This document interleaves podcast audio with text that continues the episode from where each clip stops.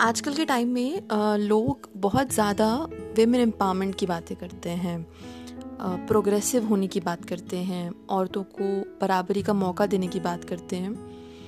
But मुझे ऐसा लगता है कि उसमें सिर्फ़ एक दायरा सीमित कर देना कि ये रिस्पॉन्सिबिलिटी सिर्फ़ आदमी की है कि वो औरत को एक मौका दे, ये रिस्पॉन्सिबिलिटी सिर्फ़ समाज की है कि वो औरत को मौका दे।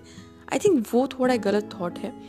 यहाँ रिस्पॉन्सिबिलिटी औरतों को, लड़कियों को, बच्चियों को सबको लेनी चाहिए कि अगर लाइफ में आगे बढ़ना है, कुछ करना है तो उन्हें भी अपने हिसाब से, अपने लेवल पे ट्राई करते रहना चाहिए ट्राई करना चाहिए आगे आने का कम्पीट करने का।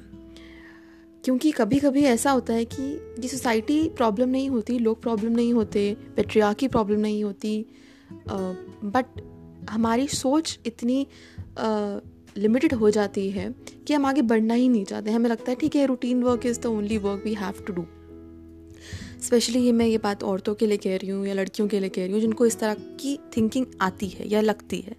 ऐसा नहीं है। अगर आप थोड़ा सा अपनी सोच के दायरे को आगे बढ़ाकर देखेंगे तो आप देखेंगे कि लाइफ में बहुत कुछ है जो आप कर सकते हैं। और आप अगर एक स्टेप लेंगे तो मैं हंड्रेड परसेंट कह सकती हूँ कि आपको आ, समाज आपके परिवार वाले या कोई भी इंसान जो आपकी लाइफ में है वो आपको सपोर्ट करेंगे। क्योंकि नीयत जो होती है ना वो बहुत बड़ी होती है। और इस बात पे मुझे मजाज साहब का एक शेर याद आ रहा है कि तेरे माथे पे ये जो आंचल है बहुत ही खूब है लेकिन। तेरे माथे पे ये जो आंचल है बहुत ही खूब है लेकिन। तो इस आंचल से एक परचम लहरा लेती तो क्या खूब होता। और अगर आपने मजाज आपको नहीं पढ़ा है तो जाके पढ़िए। बहुत ही माने हुए शायर हैं अपने ज़माने के।